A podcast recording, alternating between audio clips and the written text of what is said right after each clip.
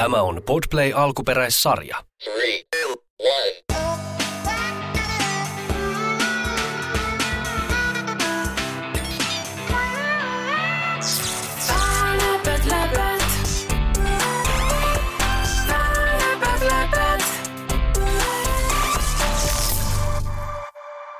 Moi, mä oon Moona. Mä haluaisin kuulla semmoisen sadun, missä seikkailee eläimet. Mun lempieläimet on kissat ja koirat ja mä haluaisin, että ne seikkailee siinä sadussa. Siinä äh, sadussa on, on lauma kissoja ja koiria ja ne, ne tapaa ja ne tekee semmoisia äh, äh, hurjia juttuja. Ne hurjat jutut olisi Esimerkiksi se, että ne menee laivalla johonkin toiseen maahan. Se laiva olisi Ruotsin laiva. Sitten ne menisi taksilla johonkin kauppaan. Koirat ostaisi luita ja kissat jotain nappuloita. Lopuksi ne menivät lentokoneella omaan maahan ja junalla kotiin sitten. Seikkailu Ruotsissa. Kaukana metsän reunalla, piilossa ihmisten silmiltä, eli joukko iloisia kissoja ja koiria.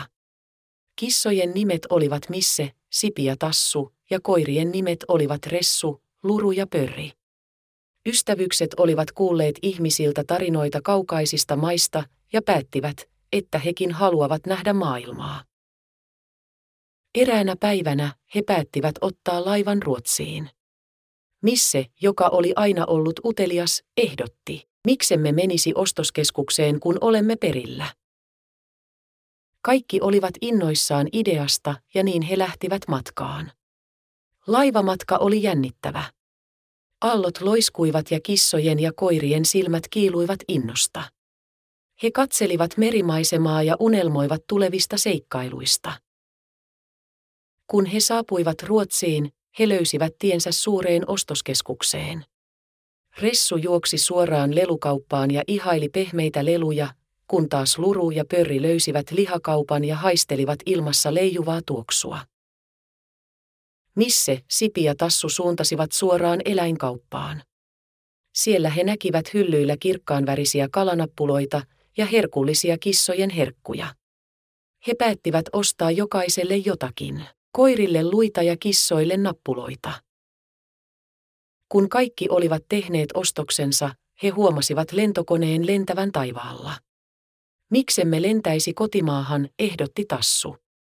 Ystävykset päättivät kokeilla lentämistä, ja pian he olivatkin jo lentokoneessa matkalla takaisin kotimaahan.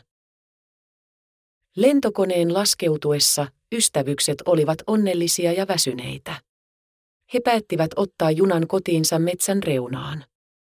Junassa he kertoivat toisilleen parhaista hetkistään matkalla ja nauroivat yhdessä.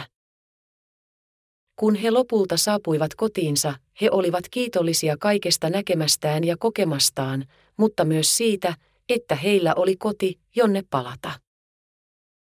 Ja niin päättyi kissojen ja koirien suuri seikkailu. Mutta he tiesivät, että maailma oli täynnä ihmeitä, ja ehkä he lähtisivät taas uudelle matkalle jonain päivänä. Mutta toistaiseksi he nauttivat kotinsa rauhasta ja yhdessäolosta. Hyvä.